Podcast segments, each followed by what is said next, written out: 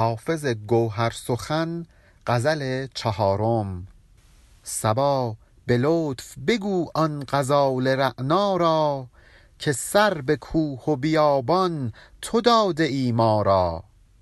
شکرفروش که عمرش دراز باد چرا تفقدی نکند طوطی شکرخا غرور حسنت اجازت مگر نداد ای گل که پرسشی نکنی عندلیب شیدا را؟ به خلق و لطف توان کرد صید اهل نظر به بند و دام نگیرند مرغ دانا را. ندانم از چه سبب رنگ آشنایی نیست سهی قدان سیه چشم ماه سیما را. چو با حبیب نشینی و باده پیمایی به یاد دار محبان بادپیما را. جز این قدر نتوان گفت در جمال تو عیب که وضع مهر و وفا نیست روی زیبا را. در آسمان نه عجب گر به گفته حافظ سماع زهره به رقص آورد مسیحا را. این غزل زیبای حافظ در زمانی سروده شده که روابط بین حافظ و شاه شجاع تیره بوده. و حافظ احتمالا نامه ای نوشته به زین العابدین فرزند شاه شجاع و ازش خواسته به باباش بگه که با حافظ این رفتار رو نداشته باشه و اون نامه رو به همراه این غزل فرستاده به خاطر اینکه در تاریخ ثبت بشه یا اینکه اثر بیشتری داشته باشه. به هر حال این غزل حافظ مخاطبش زین العابدینه که زین العابدین هم فرزند شاه شجاع بوده. در بیت اول میگه سبا به لطف بگو آن غزال رعنا را که سر به کوه و بیابان تو داده ای ما را. برخی از حافظ پژوهان غزال رعنا را زین العابدین گرفتند و بعضیا سبا رو زین العابدین گرفتند. ما اگر سبا رو زین العابدین بگیریم به این معنی میشه که باد سبا برو به اون غزال رعنا بگو. یعنی ای زین العابدین برو به شاه شجاع بگو که سر به کوه و بیابان تو داده ای ما را. این تو هستی که منو آواره کوه و بیابون داری می‌کنی. البته این بیت رو میشه عاشقانه هم در واقع بیان کرد و گفت باد سبا برو به اون معشوق زیباروی من که مثل قزال رعنا میمونه. بگو که با وفاییات منو آواره کوه و بیابون کردی. شکر فروش که عمرش دراز باد چرا تفقدی نکند توتی شکرخارا در واقع حافظ داره به زین العابدین میگه. میگه اون بابای شکر فروشت اون بابات که فروشنده شکر هست معشوق و محبوب من هست. چرا یه تفقدی به من نمی‌کنه؟ منی که توتی شکرخواه هستم توتی شکر جونده هستم. منی که عاشق شکر هستم. بابای تو هم شکر فروشه چرا بابات یکم شکر به من نمیده؟ در واقع داره میگه برو به بابات بگو چرا یه رحمی به حافظ نمی کنی. و البته این می‌تونه کلام عاشق به معشوق هم باشه. میگه ای معشوق تو گنجینه شکری و من نیازمند شکر. یکم از اون شکر کامت شکر وسالت به من هم ارزانی دار. غرور حسنت اجازت مگر نداده گل که پرسشی نکنی اندلیب شیدا را.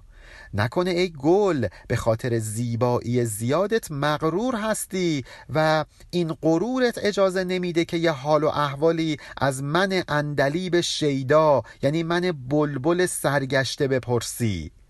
در واقع می‌خواد بگه شاه شجا تو نکنه غرور پادشاهیت اجازه نمیده که یه حالی از من بپرسی. منو فراموش کردی. به خلق و لطف توان کرد سید اهل نظر به بند و دام نگیرند مرغ دانا را. من حافظ اهل نظر هستم. من آدم کمی نیستم. من صاحب نظر هستم برا خودم. آدم بزرگی هستم سرشناس هستم. نمی‌تونیم منو با دام و بند و تبعید به یزد و نمی‌دونم زندان و اینها منو تحت کنترل قرار بدی. اتفاقا برعکس با امثال ما باید با خلق و لطف رفتار بکنی. یعنی باید با اخلاق خوش با ما رفتار بکنی. باید با نرمی و مهربانی با ما برخورد بکنی تا اینکه ما رو سید خودت بکنی. بعد هم می‌تونی استفادهش رو ببری. راه برخورد با امثال حافظ زندان و تبعید نیست. حسن خلق و رفتاره. لطف و نرمی و مهربانیه. این بیتیه که شاید نشه بگیم عاشق داره به معشوقش میگه. چون هیچ وقت یه عاشق به معشوقش نمیگه من صاحب نظر هستم. منو با تبعید نمی‌تونی به دست بیاری. باید با من رفتار خوش داشته باشی تا منو به دست بیاری. این حرفی نیست که عاشق به معشوقش بزنه. اینطور مغرورانه. این حافظه که علا رقم این که داره درخواستشو به شاه شجا میگه ولی خیلی با صلابت داره این کار رو انجام میده. ندانم از چه سبب رنگ آشنایی نیست سهی قدان سیه چشم ماه سیما را. سهی قد یعنی بلند قد. نمی‌دونم چرا این سیاه چشمان بلند قد و قامت زیبایی که چهرشون مثل ماه میمونه میل و رقبتی ندارن که با امثال من آشنایی کنند. حافظ در واقع اینجا داره شکایت می‌کنه از بیمهری شاه شجاع. میگه نمی‌دونم شاه چرا اینقدر با من بیمهر شده. او که قبلا اینجوری نبود. چو با حبیب نشینی و باد پیمایی به یاد دار محبان باد پیما را. باد پیما یعنی کسی که با باد این ور ور میره. یعنی هیچ سرانجامی نداره. همش بیهوده افتاده یه گوشه ای میگه وقتی که نشستی با دوستای جدید تو شروع کردی عیش و اشرت به یاد اون روزا هم بیفت که ما هم با تو یه جلساتی داشتیم با هم خوشگذرونیایی داشتیم ولی الان باد پیما شدیم. الان اینطور بی حاصل و بیهوده افتادیم یه گوشه ای احتمالا در جلسات باد نوشی شاه شجا حافظ حضور داشته فارغ از اینکه خودش شراب میخورده یا نمیخورده اصلا مهم نیست این موضوع. ولی می‌خواد بگه اگه دوباره به این جلسات رفتی یاد منم باش که قبلا من با تو تو این جلسات بودم. دقیقا این حرفیه که یه عاشق خسته دل می‌تونه به معشوقش بزنه. بگه معشوق من که رفتی و یک عاشق دیگری پیدا کردی وقتی با او مشغول خوشگذرانی هستی به یاد من باش که من در فراغ تو چطور باد پیما شدم چطور بی سرانجام شدم. جز اینقدر نتوان گفت در جمال تو عیب که وضع مهر و وفا نیست روی زیبا را. مصرع اول از سعدی گرفته شده. سعدی میگه جز این قدر نتوان گفت بر جمال تو عیب که مهربانی از آن طبع و خو نمی آید. ببینید که مضمون هم همون مضمونیه که سعدی گفته ولی حافظ چطور با بیان لطیف و زیبا همین مفهوم رو دوباره بیان کرده در حالی که مصرع اول رو دقیقا از سعدی گرفته تا ارادت خودش به سعدی رو هم نشون داده باشه. میگه من بیشتر از این نمی‌تونم از تو عیبی بگیرم. فقط تو یه عیب داری. اون هم اینه که در این روی زیبای تو اثری از مهر و وفا نیست. چون شاه شجاع هم واقعا چهره زیبایی داشته و دختران شیراز وقتی شاه شجاع از مسیری عبور می‌کرده میومدن تا ببیننش. و حافظ اینجا دقیقا اشاره می‌کنه به زیبایی شاه شجاع.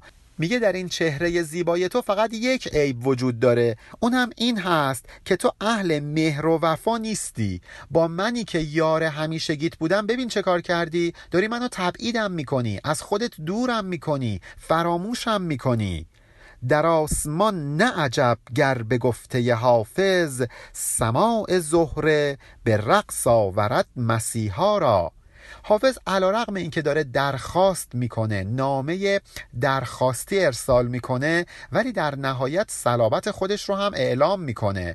اقتدار خودش بینیازی خودش رو هم به نوعی بیان می‌کنه. از غرور خودش پایین نمی نشینه میگه نگاه کن چه شعری گفتم. اگر شعر منو زهره در آسمان بخونه حضرت مسیح که بلند شده و به آسمان چهارم رفته به رقص در میاد. انقدر این شعر من زیباست. در واقع اینجوری داره اون شبهت تملق رو از کلام خودش پاک می‌کنه تا اینکه نشون بده چه روح آزاد و چه غرور شاعرانه ای داره. یه جور بیاعتنایی و غرور رو داره منعکس می‌کنه تا اینکه نشون بده بگه که من خیلی هم به شماها نیاز ندارم. وزن این غزل زیبای حافظ هم مفاعلون فعلاتون مفاعلون فعلون هستش. علی ارفانیان